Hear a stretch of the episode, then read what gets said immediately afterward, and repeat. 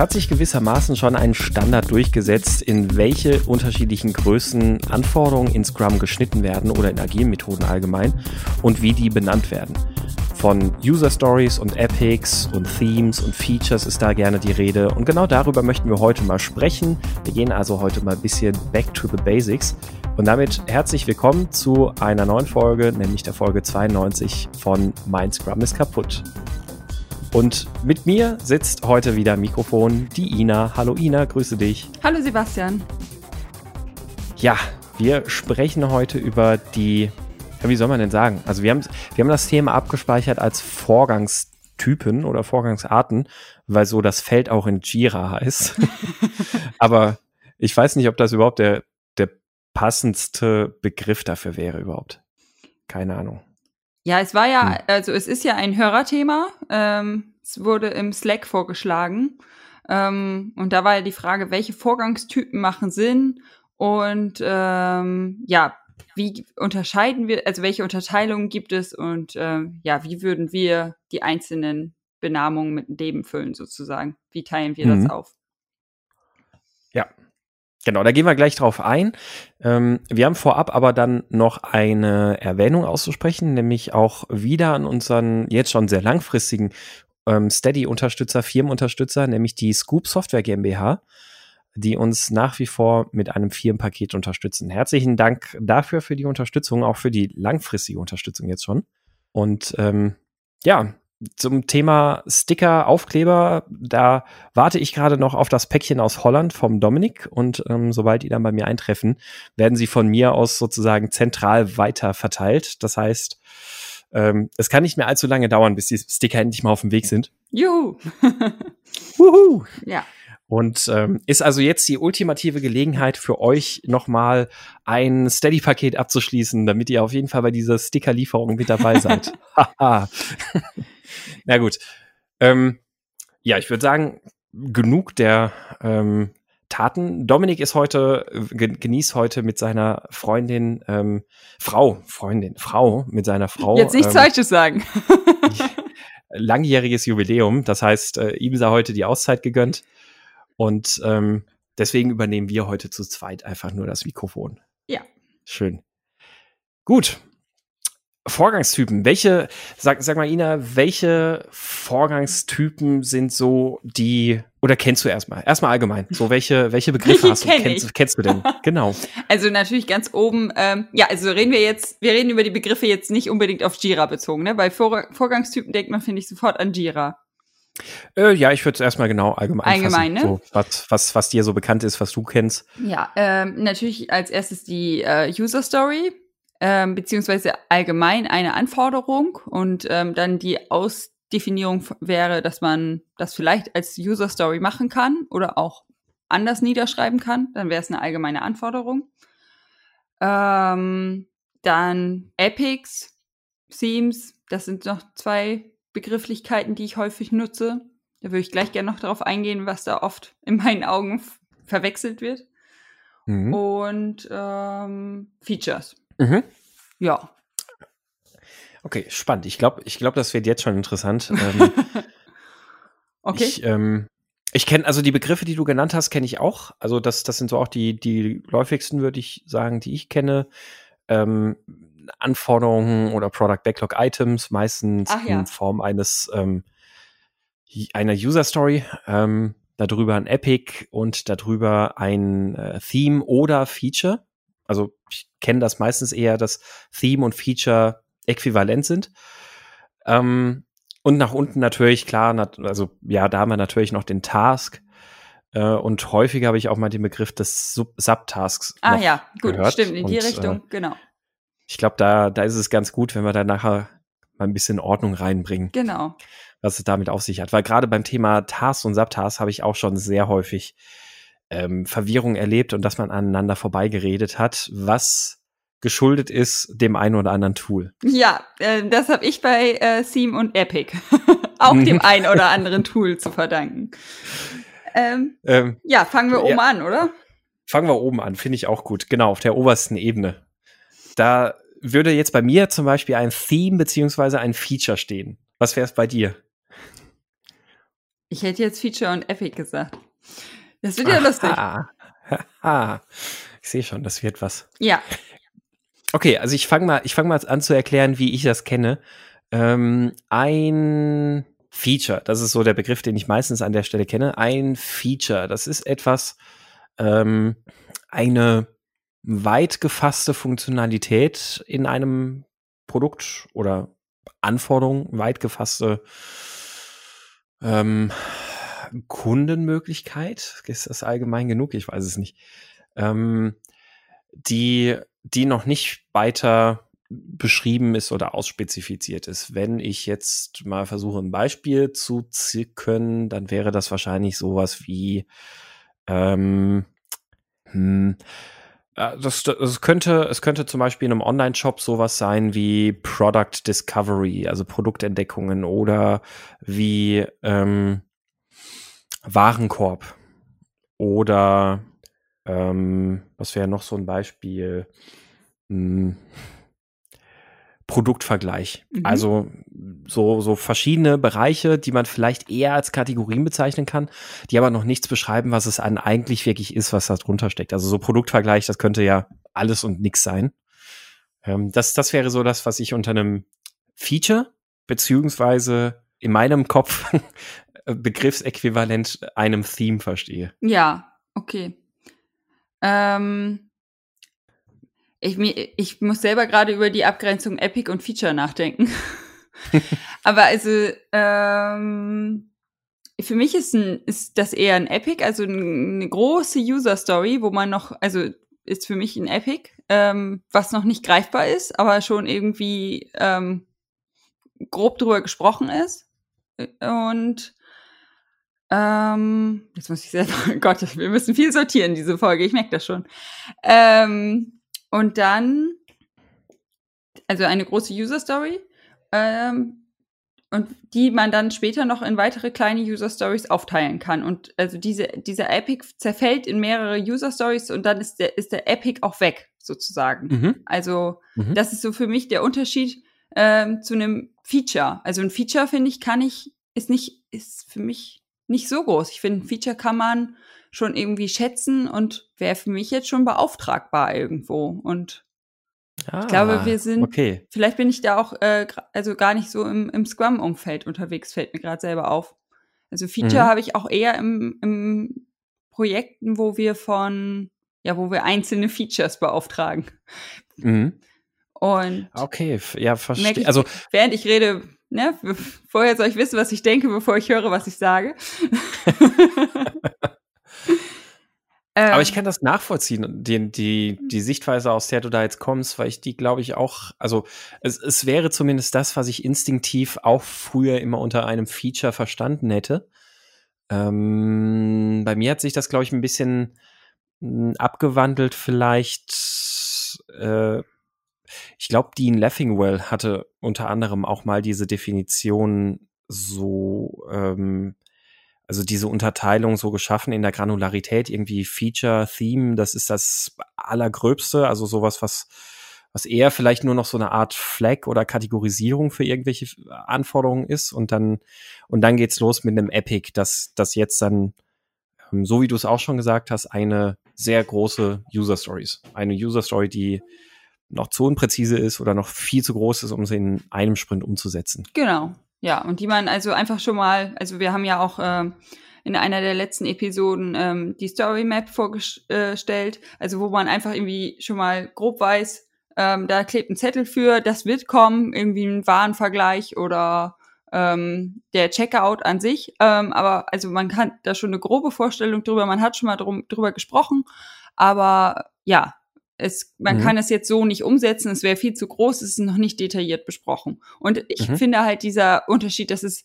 wenn man drüber spricht, zerfällt es in mehrere User Stories und der Epic an sich verschwindet. Das ist so ein, mhm. für mich so ein Hinweis dafür, dass es ein Epic ist. Genau. Also ich glaube, beim Epic sind wir uns auf jeden Fall einig. Ja. Ähm, das, das sehe ich auch ganz, ganz genauso.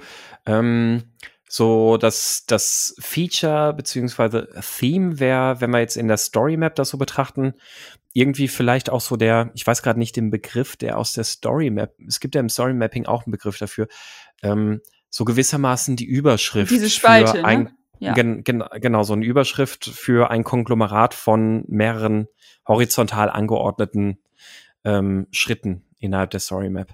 Ja, genau. Also das, äh, das übernehmen wir auch oft als, als Thema Mhm. später. Ja. Ah ja, genau, richtig, ja. Genau, also wenn, wenn ich jetzt so das Beispiel mit dem ähm, Produktvergleich nehmen würde, dann, dann wäre, wie gesagt, halt Produktvergleich erstmal nur so eine ganz, ganz große Überschrift für mich und vielleicht wäre im allerersten Schritt unter Produktvergleich auch erstmal nur ein Epic, formuliert wie eine User Story, nämlich als, ähm, als ähm, Kunde möchte ich Produkte miteinander vergleichen, um für mich das optimale Produkt finden zu können. Ähm, das kann natürlich jetzt auch noch viel, ganz viel sein und wie du auch schon sagst, es wäre jetzt eine, als User Story wäre das viel zu groß, um, um das in einem Sprint umzusetzen und es würde dann weitergehen, dass ich diese User Story dann unterteile in mehrere User Stories, nämlich zum Beispiel, dass ich die Möglichkeit habe, Produkte zu einem Vergleich hinzuzufügen, dass ich vielleicht die Möglichkeit habe, Attribute auszuwählen, über die ich vergleichen möchte, dass ich die Möglichkeit habe, diesen Vergleich zu speichern, zu teilen und und und. Das wären dann alles wiederum weitere User Stories. Ähm, mit dem Verfassen dieser User Stories wäre dann auch das Epic verschwunden, nämlich dieses, ich möchte Produkte vergleichen können. Aber alle diese neuen, feingranularen User Stories würden weiterhin diesem Feature Produktvergleich zugeordnet sein. Ja. Also bei mir wäre es dann das Theme, aber ja, okay. Okay, ja.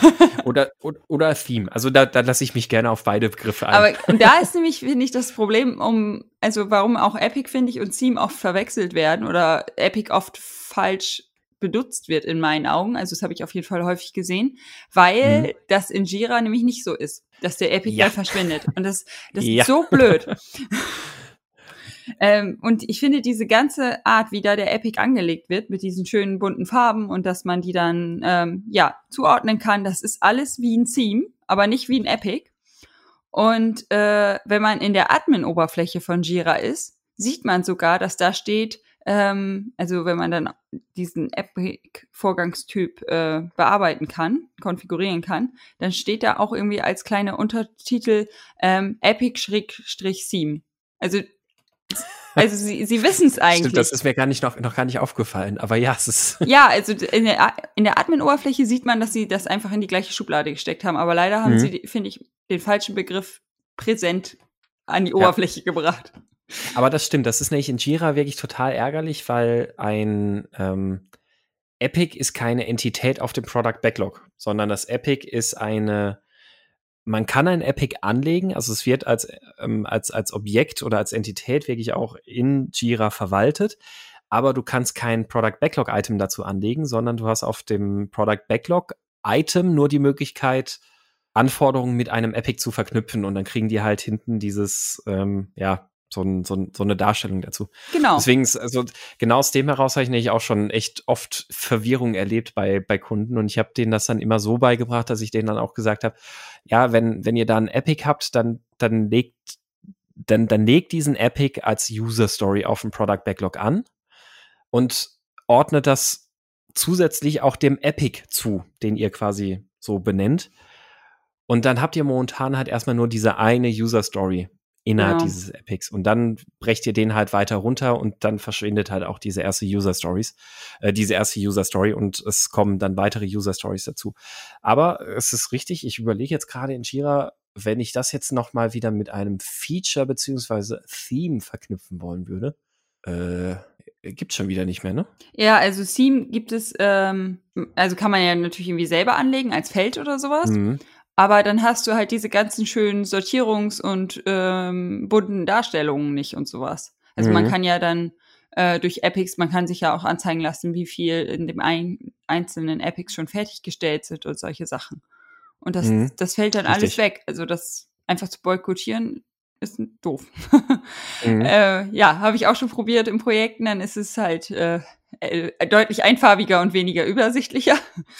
Ja. Und ähm, ja, man muss einfach mit der falschen Benamung leben, in meinen Ja, Augen. also so gesehen zwingt Jira einen einfach dazu, dass man halt ähm, Epics als beides benutzt, nämlich einerseits als ein Theme, nämlich als so ein Schlagwort oder als ein, als ein als eine Überschrift über gewisse Themen und dann gleichzeitig aber auch halt eben auf dem Product Backlog als ist es halt jetzt nur eine grobe User Story.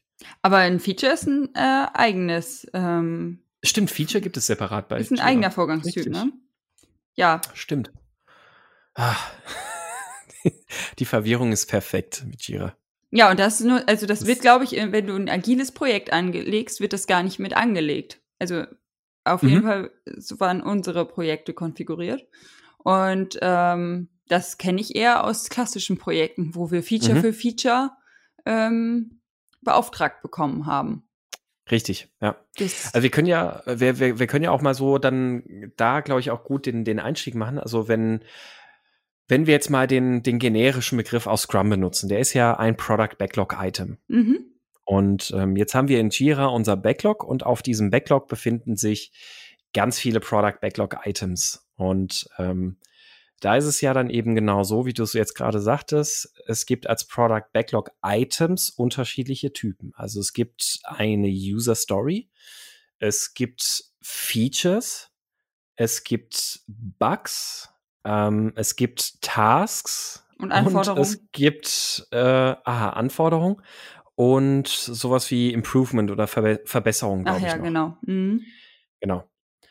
Mein Vorschlag wäre jetzt, wenn ihr ein, ein Projekt ins, in Jira aufsetzt und, und ihr arbeitet da agil, schmeißt den ganzen Krempel raus und lasst nur noch User Story übrig. Meinetwegen vielleicht noch Epic, um einfach diese Unterscheidung zwischen, das ist eine ganz große User Story und das ist eine kleine User Story äh, dazulassen und vielleicht noch den Bug.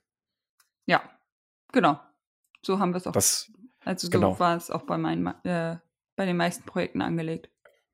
Also was, was wir manchmal noch gemacht haben, ist, genau, was wir manchmal noch gemacht haben, ist, dass wir, dass wir dieses Verbesserung, Improvement genutzt haben, um damit ähm, Action, Action aus der Retrospektive mhm. äh, abzulegen.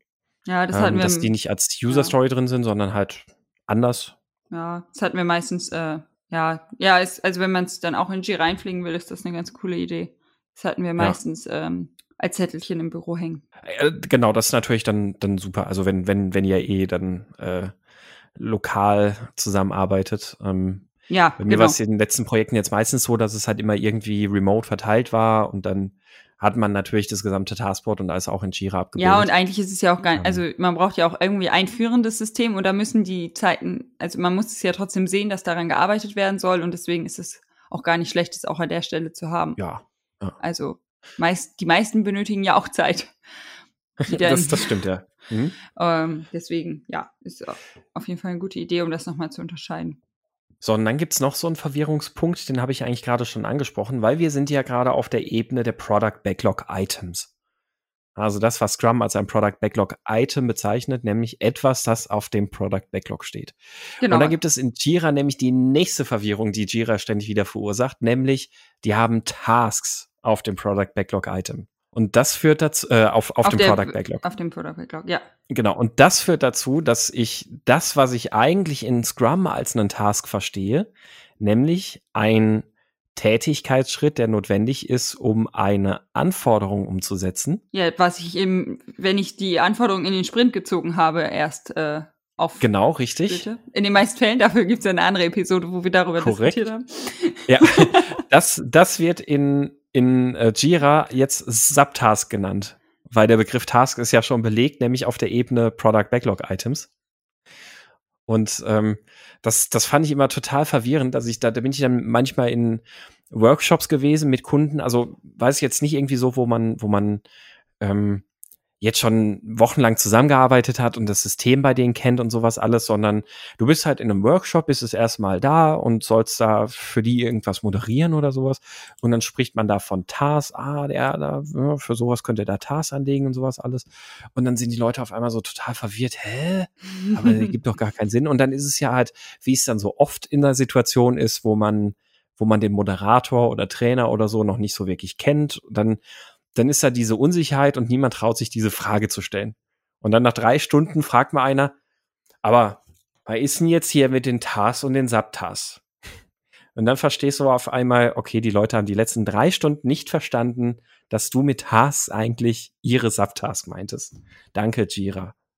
Ja, okay, also das, de, die Verwechslung ist mir nicht so häufig äh, über den Weg gelaufen, aber also bei uns war wirklich eher dieses Epic Theme. Okay. Mhm. Aber ja, ähm, jetzt wo du es ansprichst, stimmt. Also es ist, äh, ist auch eine, eine schöne Ecke bei denen im System. Ja.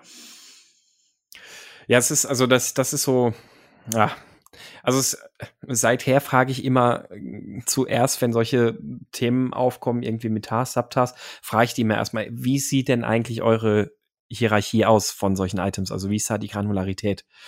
Hm, wie heißen die Dinger bei euch? Ja. Weil das es ist oft so was, man, man nimmt das so völlig selbstverständlich an und dann ist es so implizit und dann äh, stellt man fest, dass man manchmal ganz viel Zeit verbraten hat, weil für alle irgendwie nicht so ganz klar war, wovon man jetzt redet. Ja, klar, man lernt dann ja daraus.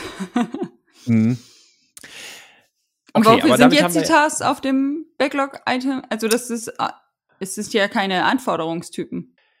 Äh, du meinst in Jira die Tasks? Ja, wenn man die auf also die, ist dann einfach Sachen, die sich auch aus dem Retro ergeben oder wie hast, wie haben die die verwendet?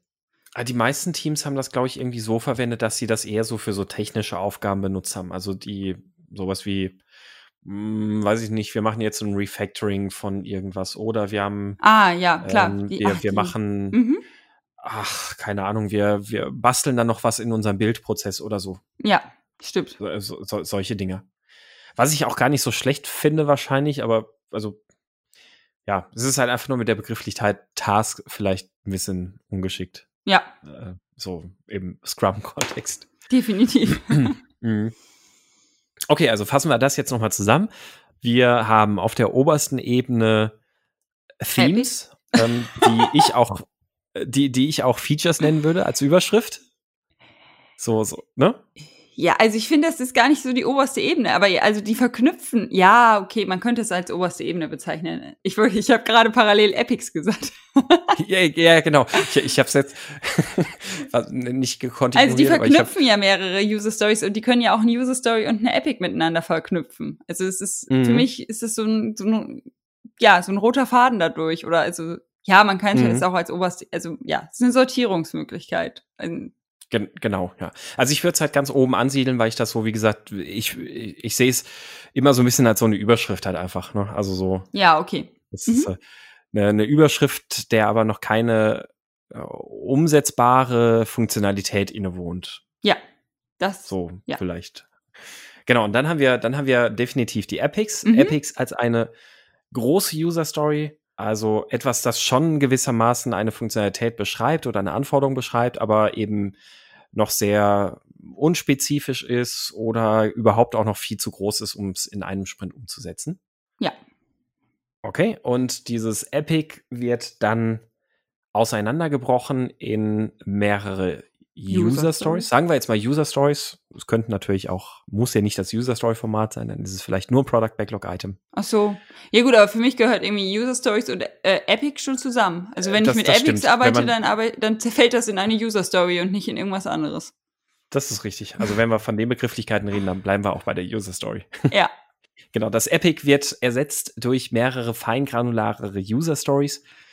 Und in diesen User Stories befinden sich Tasks, Nach die erst zum Sprint-Planning erstellt werden und konkrete Umsetzungsschritte beschreiben, genau.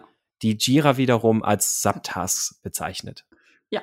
Ha, Stimme ich dir zu. Haben wir, oh, super. Hab, wie abgesprochen. Wir, genau, wie abgesprochen. Also da haben wir jetzt diese Ordnung schon mal geschafft. Sehr jetzt schön. können wir ja mal noch mal in die Fragen reingucken, die der ähm, Themole, Themole, weiß ich nicht, weiß ich äh, im Jira, äh, im, im Slack geschrieben hatte. Nämlich, also wir, wir können ja mal kurz nochmal vorlesen, was er geschrieben hatte. Ähm, seine Frage war nämlich, welche Vorgangstypen machen denn eigentlich Sinn? Was in meinen bisherigen Projekten, praktisch immer Embedded Systems, also Hardware und Software, festgestellt habe, ist, dass es sehr schwierig ist, sinnvolle Epics zu definieren. Dass es sinnvoll ist, die User Stories nochmals in Epic zu gruppieren, steht außer Frage. Daher fände ich es gut, mal einen Podcast darüber zu machen, in welcher Phase wer welche Vorgänge generiert und definiert. Zusätzlich gibt es in Jira-Projekten standardmäßig auch noch Features, Verbesserungen und Bugs, worin unterscheiden sich jetzt diese, speziell erstere, genau zum Beispiel von User Stories? Ich würde das gerne mal von euch Profis hören, die damit Erfahrung haben. Gut, also den letzten Teil der Frage haben wir im Grunde genommen jetzt schon beantwortet. Diese unterschiedlichen Ticket-Typen oder Feature-Typen, ja. Vorgangstypen, ähm, wie die sich unterscheiden. Die spannendere Frage ist wirklich, ähm, dass es ihm schwerfällt, sinnvolle Epics zu definieren und die User Stories zwar in Epics zu gruppieren irgendwie sinnvoll ist, aber eben, ja, wie werden sinnvolle e-, Epics definiert? Da tut er sich wohl mit schwer.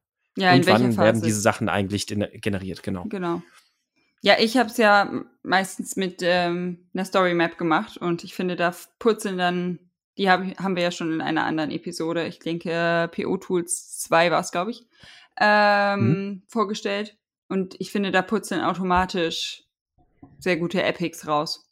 Also, dass, dass man dann diese, diese großen Zettel äh, die Themen, über die man noch detaillierter sprechen muss und die noch zu Sto User Stories zerfallen, das sind für mich die perfekten Epics. Ich weiß mhm. nicht, wie bist du da meistens so? Ganz, ganz ähnlich. Also selbst, ähm, selbst wenn es keine User Story Map ist, mit der man arbeitet, äh, habe ich, hab ich sonst immer auch immer versucht, dass wir erstmal ähm, grobe Sachen umreißen. Also so wirklich auch von einer groben Flughöhe uns dann nähern auf die, die detaillierteren Sachen. Ähm, so dass die ersten Sachen, die entstanden sind, auch immer erstmal Epic sind. Mhm. Ähm, und wie du sagst, also mit einer Storymap zu arbeiten, ist, finde ich, auch mit der beste Weg eigentlich, um sich dem anzunähern, um erstmal solche Epics zu definieren, wenn man wirklich diese, diese ähm, Customer Journey da wirklich mal durchspielt für irgendwelchen Zweck und dann da so die gewissen Sachen, also was muss der Kunde alles tun, damit er das Produkt kaufen kann? Da, da entstehen eigentlich dabei schon sehr gute Epics, die man dann in einem weiteren Schritt fein granularer ausarbeiten kann zu detaillierteren User Stories. Ja, auf jeden ähm, Fall. Also ich gehe auch immer den, den Weg so von, von oben nach unten sozusagen. Ja. Und im Verlauf des Projektes ist es dann eben auch so, wenn, wenn jetzt neue Sachen dazukommen, neue Ideen dazukommen oder neue Anforderungen dazukommen, dass wir das auch erstmal als Epic definieren und festhalten und dann überlegt man sich halt, ob das jetzt schon für die nächsten Wochen relevant ist oder ob man sagt, ja, das ist jetzt äh, dieses Epic und das ist ja auch schöne Epics kann man priorisieren, weil sie Teil des Product Backlogs sind. Ähm, das wird erst in zwei, drei Monaten wahrscheinlich relevant. Also lassen wir jetzt einfach erstmal nur dieses Epic auf dem Backlog stehen. Werbung. Kommt Ihnen das bekannt vor? Moment, das war aber so nicht im Lastenheft definiert. Oder jetzt will unsere Kundin schon wieder eine Änderung. Das muss nicht sein. Mit Scrum von der Agil, warum eigentlich nicht Stiftung, gehören all diese Probleme der Vergangenheit an. Wirklich großartig. Dank der ganzen überflüssigen Lastenhefte ist mir im Winter nicht mehr kalt. Ich kann richtig spüren, wie sich Scrum positiv auf unsere Firma auswirkt. Sogar unser Werksarzt attestiert uns, dass wir jetzt viel agiler sind. Kaufen Sie jetzt Scrum und wenn Sie noch heute anrufen, erhalten Sie fünf Pakete Scrum im Kanban-Modus gratis dazu. Bestellung unter 555 Scrum. Wenn die Entwicklung scheiße läuft, nutze Scrum. Werbung. So, weiter geht's. Äh, weiter, deswegen, ihr habt wahrscheinlich das Geräusch gerade gehört. Äh, wir mussten die Aufnahme leider unterbrechen und an einem anderen Tag weiterführen, äh, da mein engagierter Mann unseren äh, kleinen Sohn nicht beruhigen konnte und er in dem Moment einfach nur zu Mama wollte. da war nichts zu machen mehr an dem Abend. Deswegen nehmen Sebastian und ich heute zu Ende auf. Ähm, ja, Sebastian, wie gehst du denn damit um, wenn, also jetzt eher weniger Babygeschrei, aber wenn sowas in Meetings passiert? Also, dass es da eine äußere Unterbrechung gibt, keine Ahnung, der Besprechungsraum wird gebraucht, ähm, irgendwelche wichtigen, in Anführungszeichen, Teammitglieder werden rausgebeten, weil irgendwas Dringendes passiert ist, Supportfälle etc. Mhm. Also erstmal würde ich natürlich versuchen, die, die, die Störung zu vermeiden. Aber ja, es ist halt, ist halt wie bei euch jetzt. Ne? Manchmal, manchmal geht das halt nicht. Und wenn, wenn jetzt das Live-System äh, komplett abbrennt, dann ist halt auch schlecht sagen, ja, ja, Moment mal, wir sind aber jetzt hier noch in der Besprechung. Ja. Geht halt dann nicht. Ähm, was, was, was ich in so einem Fall dann meistens eher versuche, ist den, ähm, die Unterbrechung so sauber wie möglich zu gestalten. Also, dass man, dass man vielleicht irgendwie ein, zwei Minuten sich nochmal rausnehmen kann, dass man jetzt gerade gemeinsam nochmal irgendwie so die, die festhalten kann oder dokumentieren kann, welche offenen Fäden haben wir denn jetzt gerade in der Diskussion? Ähm, und ähm, womit sollten wir weitermachen? Also was, was sollten wir wieder besprechen, wenn wir die Diskussion jetzt am nächsten Tag oder in, in fünf Stunden oder wann auch immer wieder aufgreifen?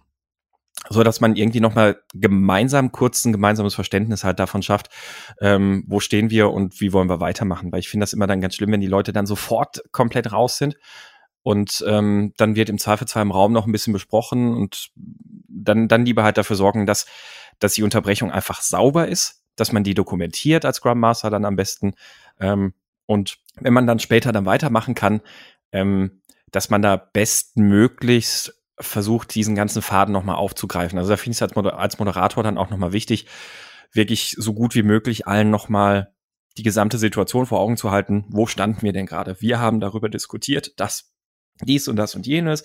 Ähm, wir sind zuletzt bei dem und dem Punkt gewesen, wo wir ähm, mehr diskutiert haben und wir haben dann für uns festgehalten, dass wir diese drei Themen, die dann, die wir als offene Enden noch irgendwie festgehalten haben oder auf die wir uns geeinigt haben, dass wir an denen nochmal ansetzen möchten. Dementsprechend würde ich sagen, fangen wir genau da an und dann geht's halt weiter los. Also, dass man einfach als Moderator sein Bestmöglichstes tut, um ähm, den Zustand so gewissermaßen wie ein bisschen wie so ein Safe Game in einem Computerspiel ähm, einzufrieren und ähm, wieder zu laden, sprich das gesamte Umfeld der Diskussion bestmöglichst nochmal wieder versucht herzustellen und ähm, ver zu veranschaulichen und einfach nicht einfach nur zu sagen, so, wir haben das letzte Mal haben wir das Meeting unterbrochen und jetzt ähm, lass uns mal weiter diskutieren. Ja, Perfekt, kann ich nichts mehr hinzufügen. Also genau so hast du es ja auch letztes Mal gemacht. Äh, du hast ja den letzten Satz, während ich äh, zum Kind gerannt bin, direkt dokumentiert, den du gesagt hattest. Und äh, ja, dann haben wir ja uns ja auch danach noch kurz abgestimmt. Äh, als er dann ja bei mir war, war er ja auch erstmal ruhig. Aber ich möchte euch hier jetzt nicht mit äh, Babygeräuschen im Hintergrund, wollte ich dann ja auch nicht weiter aufnehmen. Und ähm, dann ähm, haben wir uns ja auch dann kurz abgestimmt, wie wir weitermachen. Also genau. Ja, genauso würde ich es in einem Meeting auch probieren. Ähm, ja, dass man natürlich ja erstmal auch überhaupt abwägt, ob die Priorität wirklich höher ist. Ähm, manche, ja, manchmal ist, kann man ja auch Sachen doch noch irgendwie eine halbe Stunde nach hinten schieben. Jetzt nicht das Live-System, was steht, aber ähm, ja, dass man da noch mal einmal wirklich sich abstimmt, ob man nicht vielleicht das Meeting auch eben zu Ende bringen kann. Und ja, ähm, ja Genau, sonst jedenfalls einen vernünftigen Cut macht, dass man, wenn man wieder einsteigt, nicht bei Null anfängt. Ja. Und übrigens, was mir gerade einfällt, eine der weniger relevanteren Störungen ist es ja oftmals, die Situation kennt wahrscheinlich jeder, dass die Störung nur dadurch relevant wird, weil es eine ranghohe Person ist, die stört. Richtig. Also der Geschäftsführer steht plötzlich da, der Manager oder sonst was und der sagt halt, ah, ist wichtig, jetzt kommt mal. Ähm, und letztlich ist es einfach nur ein, ja, ich, äh, ich, ich hätte übrigens gern, dass ihr, wenn ihr nächste Woche an dem und dem Thema arbeitet, da muss schon richtig geil sein, so oder was auch immer halt, ne? also irgendwas, aber man, man gibt dann halt bei, weil es halt der Geschäftsführer ist. Ich würde übrigens empfehlen, genau abzuwägen, ob es wert ist, diesen Konflikt jetzt genau in dem Moment auszutragen. Ja. Also ob es sinnvoll ist, jetzt den Geschäftsführer im Zweifelsfall auch bloßzustellen äh, und zu sagen, nee, nee, du, jetzt, wir, wir machen hier Meeting, ähm, die, die Leute kriegst du jetzt nicht. Ähm, das, das wird dann ganz schnell so ein, so ein Rangordnungs äh, Gerangel oder sonst irgendwas und äh, weiß ich nicht, also ihr solltet gut überlegen, ob es wirklich wert ist, das in dem Moment dann zu machen, ähm, auch wenn natürlich das Schutzbedürfnis des Teams sehr hoch ist, ähm, oder ob man dann im Zweifelsfall das Gespräch mit dem Geschäftsführer oder wem auch immer im Nachgang nochmal sucht. Ähm, das vielleicht aber einfach nur zur Überlegung. Ja. Ich glaube, es gibt Situationen, wo es wertvoll ist zu sagen, nee, geht jetzt gerade nicht. Ähm, und wie sich das auch respektvoll veranschaulichen lässt, dass man gerade ein ähm, dass das gerade dem Team viel Energie kosten würde, weil eben Rüstzeiten und alles Mögliche, um äh, geistig wieder auf das Thema reinzukommen. Aber man muss halt auch immer aufpassen, dass das, wenn dann respektvoll geschieht, weil das dann auch nichts geholfen ist, wenn der äh, Geschäftsführer oder wer auch immer da ähm, der Störer ist, sich vor den Kopf gestoßen fühlt oder bloßgestellt fühlt. Genau, ja, hängt ja auch immer so ein bisschen vom, ja, wie das da im, im Unternehmen gelebt wird, wie da die Atmosphäre so ist, ne? Dann Eben, ja. ob man da dem direkt Feedback gibt oder im Nachhinein. Aber ja, Richtig. das ist, glaube ich, wirklich einer der häufigsten oder ein, also ich glaube, das kennt wirklich jeder, diese Störung, die eigentlich Ja. nicht sein muss, aber wo man dann sagt, na, gleich später. Ja, und ich kenne es halt leider auch häufig auch aus eigener Erfahrung, dass man halt dann gerne als Scrum Master natürlich versucht, auch stark zu sein und das Team zu schützen und sagt, nee, ich stelle mich jetzt davor, Geschäftsführer, jetzt hast du halt mal richtig Pech gehabt und den so ein bisschen herausfordert. Ähm, was erstmal aus so einem guten Gedanken heraus ist, oftmals aber halt auch einfach, ähm, wenn man dann im Nachgang nochmal reflektiert, wie jetzt das eigene Verhalten war, mh, war das jetzt, war das jetzt dem Geschäftsführer gegenüber zum Beispiel besonders respektvoll. Dass er unser Meeting gestört hat, war kein respektvolles Handeln, aber das heißt ja auch nicht, dass ich auch nicht auch respektlos handeln muss, sozusagen. Ähm, also das, das sollte man immer schon sehr bedacht wählen, weil es auch immer ein Stück weit eine Konfrontation ist. Ja, definitiv. So, Gut. wollen wir zurück zum Thema. Jawohl, genug des Exkurses. Kommen wir zurück zu unserem eigentlichen Thema, nämlich ähm, die ganzen unterschiedlichen Vorgangstypen.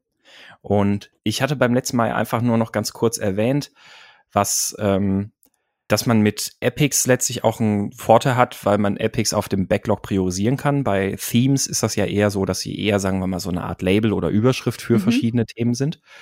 Ähm, und damit natürlich halt auch schon bei einer grob groben Priorisierung oder bei einer groben Idee, die man vielleicht erstmal hat, ah, das und das müssen wir machen, aber wir investieren jetzt noch keine Zeit, das auszuarbeiten. Ähm, das halt auch schon vernünftig einordnen kann im Backlog und nicht einfach nur irgendwo hinschiebt oder einfach nur ins Hände oder sonst was. Und ähm, zu dem eigentlichen Thema wäre das aus meiner Sicht eigentlich das Letzte, was ich dazu zu ergänzen hätte. Und wenn du jetzt nicht noch hast, würde ich noch zu guter Letzt zum, zu der eigentlichen Frage von unserem Hörer, dem Temole, Temoler oder so, ich, Entschuldigung, wenn ich den Namen nicht richtig ausspreche, würde ich jetzt noch letztlich zwei Hypothesen aufstellen wollen. Ja, dann stell sie mal auf. Dann stelle ich die mal auf. Okay. Ähm, ich rufe noch mal ganz kurz die Frage von ihm in, ähm, in, in Hinterkopf, nämlich es ging ja darum, dass es, ähm, dass er das Gefühl hatte, dass es sehr schwierig ist, sinnvolle Epics zu definieren. Ähm, dass es sinnvoll ist, die User Stories nochmal in Epics zu gruppieren, steht außer Frage. Daher fände ich es gut, mal einen Podcast rüber zu machen, in welcher Phase ihr wer, wer welche Vorgänge generiert, definiert. Das haben wir ja auch zuletzt jetzt auch schon beantwortet, wann was so im Lauf des Projektes entsteht. Ähm, ja, so und meine, meine Hypothese, ich hätte da jetzt zwei Dinge, die ich dazu vermuten würde oder dazu einbringen würde. Das erste, dass er sagt, ähm, es fällt ihm schwer, sinnvolle Epics zu definieren, zusammen mit dem Satz, es ist sinnvoll, User Stories in Epics zu gruppieren, steht außer Frage. Lässt mich natürlich vermuten, dass er die Epics so verwendet, wie wir es eingangs des Podcasts schon besprochen haben in Jira, nämlich, dass die Epics eher einfach nur eine Überschrift sind. Mhm. Ähm, also nicht als wirklich, das ist eine große User Story auf dem Product Backlog, sondern sie definieren halt schon die ganzen User Stories und dann wird halt noch gesucht, eine Überschrift dafür zu finden. Und natürlich fällt es dann vielleicht ein bisschen schwierig, da eine gehaltvolle Überschrift zu finden, ähm, weil eine Überschrift ist halt nur eine Überschrift. Genau. Ähm, also ich, ich würde mal sagen, der, der, das eine Problem oder das eine Missverständnis geht da halt einfach schon aufgrund dieser Jira-Konfusion zurück, die, die in Jira durch diese seltsame Benennung von Epics beziehungsweise Funktionalität von Epics hervorgerufen wird. Ähm, was anderes, was ich da aber auch noch als Hypothese, als eigentliche Hypothese dann anbringen würde, ist die Vermutung, ähm, weil ich das auch schon zwei, dreimal erlebt habe, dass man sich beim ähm, Erstellen von Anforderungen häufig von unten nähert. Ähm, das ist, glaube ich, ganz oft so gewachsen und ich auch, deswegen ist meine Vermutung auch bei ihm im Kontext, gerade weil er davon schreibt, dass ihr so im Bereich Embedded Systems, also Hardware und Software und sowas auch arbeiten, ähm, gerade in solchen, ähm, sag ich mal, ingenieursähnlichen Umfeldern und sowas habe ich das halt schon häufig gesehen, dass dass ja häufig Anforderungen von unten nach oben entstehen. Also dass man eher schon auf einer sehr detaillierten Ebene unterwegs ist, um Anforderungen zu formulieren. Ähm, und dann hat man halt schon sehr detailliert und feingranular alles ausgearbeitet und dann fragt man sich, ja, und was soll ich denn jetzt eigentlich mit den Epics? Okay, Ja, jetzt müssen wir irgendwie eine Überschrift finden. Genau, dann ist es irgendwie so ein bisschen Beschäftigungstherapie, die dann da noch zuzusortieren. Ja. Genau, richtig, ja. Genau. Und in dem Fall ist es halt wirklich so, dass äh, das, was Jira als Epics bezeichnet, was wir vielleicht eher als so als Theme bezeichnen würden oder sowas, ist halt wirklich dann nur noch eine Überschrift. Oder anders gesagt, in dem Fall gibt es halt keinen Grund, ein Epic zu nutzen. Dann, ähm, außer, dass man das in Jira vielleicht halt mit diesen Funktionalitäten noch irgendwie verknüpfen möchte, wie das, das Tracking von einem Epic und sowas alles. Genau, also Ähm, ob das, ob das Thema so und so weit abgearbeitet ist oder solche Genau, Sachen. genau, also richtig, ja. irgendwie genau. zur Sortierung und Darstellung. Ja. ja. Genau. Aber häufig, also gerade gerade in Umfeldern, die wie gesagt so sehr ingenieursgetrieben sind, ähm, da habe ich das, da habe ich das nämlich häufiger auch schon mal erlebt, dass das instinktive Vorgehen eben wirklich so ist, dass man halt schon auf einer sehr granularen Funktionsebene unterwegs ist, ähm, weil man gerade bei solchen ähm, so Hardwareentwicklungen und sowas alles und das hatte ich auch sehr stark erlebt, als ich bei einem Kunden gearbeitet habe, der als Automobilzulieferer arbeitet. Ähm, man ist halt auf einer sehr spezifischen Funktionsebene, also wo wirklich teilweise auf einer Ebene unterwegs, wo man wirklich in, in einzelnen Befehlen denkt, die auf dem Fahrzeugbus kommuniziert werden und sowas alles. Ähm, und natürlich nähert man sich dadurch dann eher von unten. Und das macht die Nutzung von Epics als das, was ein Epic eigentlich ja darstellt, eher obsolet. Ähm, auch da kann es wertvoll sein, sich von oben zu nähern. Ähm, das heißt, dass man so seine Denkweise, seine Arbeitsweise ein Stück weit eben umstellt. Ähm, weil die Idee, dass man sich von oben annähern möchte, dass man erstmal mit Epics anfängt und dann nach und nach Details hinzufügt, basiert ja darauf, dass man sagt, wir vermeiden Waste, also Verschwendung in dem Sinne, dass wir sagen, wir konzentrieren uns erst dann auf Themen im Detail, wenn sie allmählich relevant werden. Ja. Ja, sollte man vielleicht einmal für neue Funktionsbereiche auf jeden Fall ausprobieren. Also wenn man dann, ich kann mir vorstellen, dass wenn man dann so das, die, die Basis entwickelt, sage ich mal, dass man dann ja doch eher von unten nach oben macht, weil man einfach schon ja sehr, sehr genau weiß, was da jetzt äh, auf dem Bussystem passieren soll und solche Sachen. Also Genau. ich kann mir vorstellen, dass es sich für manche Bereiche ähm, schon anbietet, vom, Mhm. vom Kleinen ins Gro oder also da, das kleinteilig zu, zu entwickeln. Gen- Genau, ja. Also ich meine, die Herausforderung gerade in dem Umfeld ist halt ganz oft einfach so, dass man ja, ähm, man kann, kann selten über kleinteilige Details auf dem einen Bereich eingegrenzt nachdenken, ähm, weil viele Abhängigkeiten in andere Bereiche halt auch schon da sind. Also weil halt oftmals erstmal in dem Bereich schon sehr früh eine umfangreiche Systembeschreibung existieren muss und sowas alles. Also das geht. Also da, ich glaube, da sind vor allem auch dann die Techniken in der Softwareentwicklung selbst dann auch sehr anspruchsvoll. Also da, dass man sehr viel mit solchen Patterns arbeitet wie Contract-Driven Design oder sowas und mit ähm, ähm, Schnittstellenbeschreibungen und Mocking und sonst was allem möglichen. Mhm. Ähm, aber auch da, wie gesagt, also auch da sehe ich es meistens oder sehr häufig als sinnvoll, dass man eben auch diesen Weg geht. Wir nähern uns von oben nach unten und ähm, detaillieren erstmal nur einen Teilbereich davon aus. Ähm, weil es eben halt, wie gesagt, diese, diese Risiken vermeidet, dass man dann so einen Big Design Upfront Ansatz wählt und ein riesiges äh, Architekturbild schon von vornherein festlegt, von dem man ja noch gar nicht weiß, ob das am Ende dann auch tatsächlich so funktionieren wird. Ja. Finde ich auf jeden Fall spannende Hypothesen. Ich äh, würde mich ja interessieren, ob die zutreffen. Vielleicht kriegen wir ja noch mal ein Feedback im, im Slack von The, Ja. Wie heißt er? Ja, ich weiß es auch nicht, wie man es ausspricht. Cemole. Cemol. Cemol. Ich weiß es nicht. Ja, würde mich freuen. Ja, cool. Gut. Ja, dann würde ich sagen, haben wir das abgehakt, ne? Ja, eigentlich schon. Dann können wir jetzt Cool. ja zu den Picks der Woche kommen. Der Pick der Woche. Dann, äh, wenn, wenn du das quasi schon einleitest, ähm, machst du den Anfang? Dann, ja, gerne. Ähm, ich habe mir als Pick der Woche, ähm, weil wir jetzt gerade Corona-mäßig alle eher zu Hause sind, beziehungsweise höchstens so Urlaub um die Ecke machen, ähm, habe ich mir das Spielchen GeoGather, äh, also das ist eine Website, ähm, Aha. Zu Gemüte geführt. Da kann man dann, ähm, wird man sozusagen Google Maps mäßig äh, irgendwo reingeschmissen äh, und kann sich dann so da äh, durchklicken und raten, wo es äh, sich, also man kann sich vorher aussuchen, ob man jetzt nur in Deutschland raten möchte oder weltweit oder auf einem bestimmten Kontinent. Und dann kann man raten auf der Karte, wo sie, dieser Ort sich wohl befindet. Und dann wird äh, einem danach angezeigt, wie viele Kilometer man daneben gelegen hat. Und dafür gibt's Teilpunkte. Und ich, ja, ich finde es ganz lustig, sich da so durchzuklicken, irgendwelche Hinweise zu suchen, wo man da wohl sein könnte. Ähm, es macht mehr Sinn, sich äh, diese Maps mit ähm, ja, Sehenswürdigkeiten ähm, durchzuspielen, finde ich. Mhm. Weil man dann wirklich Anhaltspunkte hat, was es sein könnte. Also ich war halt auch, äh, ich habe dann auch einfach mal nur die Deutschland-Map durchgespielt und dann wurde ich auf irgendeiner Autobahn rausgeschmissen und dachte so, ja, toll. Hm, das, cool. Äh, Hm. mich so ein Ah, bisschen Moment, Moment, das kenne ich. Das ist Ja. die A565 genau, habe mich dann so da Kilometerstein 80. hab mich dann so hoch und runter geklickt, da ist halt nichts, also da war nichts und dachte ich so, ja, geil, ähm, keine Ahnung, weiß ich nicht, habe irgendwo, wild, also habe mittig auf Deutschland geklickt, weil ich dachte, so kriege ich die meisten Punkte.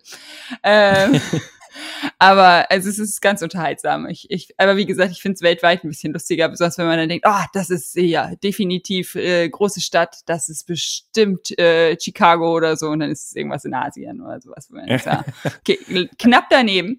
Äh, aber Ja, das Mailand, Madrid, Hauptsache Italien. ja, genau. Ja, aber es, ja, es ist, äh, ich finde es ganz unterhaltsam. Aber wie gesagt, das mit den Sehenswürdigkeiten macht, also macht mir persönlich mehr Spaß. Ja, das finde ich cool. Das, ich ich habe ja mal ähm, so, ein, so ein sehr sinnloses Hobby betrieben eine Zeit lang. Ähm, und zwar gab's oder gibt es bestimmt auch noch eine Reddit-Community. Ähm, ich weiß gar nicht mehr, wie, der, wie die heißt. Ähm, Where is this place oder irgendwie sowas, glaube ich. Wo Leute einfach nur ein Foto posten und dann geht's los, rauszufinden, wo dieses Foto denn aufgenommen sein könnte. Ah, das ist auch und cool. Dann, und dann sieht man halt im Hintergrund einfach nur, weiß ich nicht, irgendwie so ein, so ein paar Bäume. Dann kann man sich schon mal überlegen, okay, so auf Basis dieser Bäume, welche Vegetation ist das? Also welches Land könnte das denn sein? Ähm, und dann vielleicht ein Gebäude, wo man dann vom Stil des Daches und der Fassade irgendwie drauf schließt, in welchem Land das sein könnte und sich da so nach und nach annähert. Also eigentlich ein total sinnloses Hobby, aber genau, ähm, ja, ich glaube, ich glaube, dieses, dieses Forschen und Ergründen macht dann halt so ein bisschen Spaß. Ja, und da kannst du dann- jetzt dich sogar noch durchklicken, so Google Maps Genau. mäßig. Also dann, äh, ja, viel Spaß heute, schönen Sonntag. Ja. das, ist, das ist cool. Da bin ich mal gespannt. Aber es ist wohl so, also man kann immer nur ein Spiel am, ähm, am Tag spielen, also sonst muss man Geld dafür bezahlen. Aber ich finde es Ah. ganz, also Mhm. es- dann ist also man, man, die Hobbyzeit ist begrenzt sozusagen. Das finde ich, Okay, das, das ist ja auch gesund. ja, genau. Dann kann man jeden Tag wieder ein, sich darauf freuen. Cool. Ja, cool. Finde ich gut. Ja, ähm, mein Pick der Woche ist heute mal wieder ein Podcast. Mm, Und zwar ist das noch ein sehr junger Podcast von einem unserer Hörer.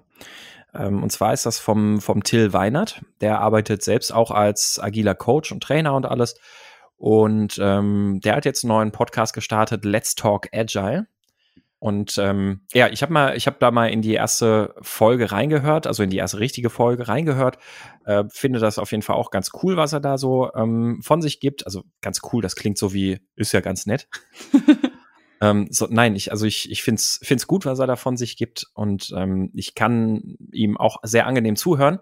Und deswegen ist das jetzt mal meine Empfehlung auch, um ähm, ja, einem jungen Podcaster gleich ein bisschen bisschen ähm, Schwung noch mitzugeben.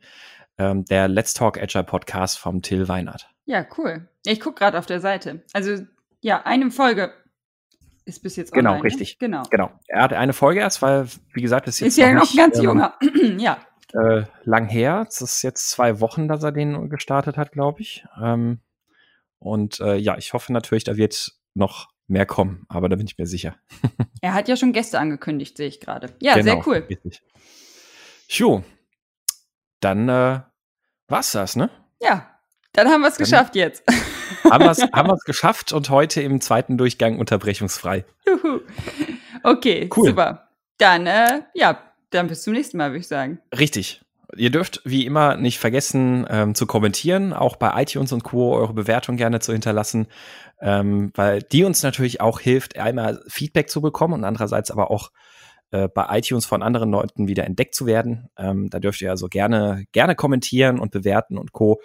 Und äh, ja, empfehlt uns weiter, schaut rein in unserem Slack, meinscrimskaputt.de slash Slack.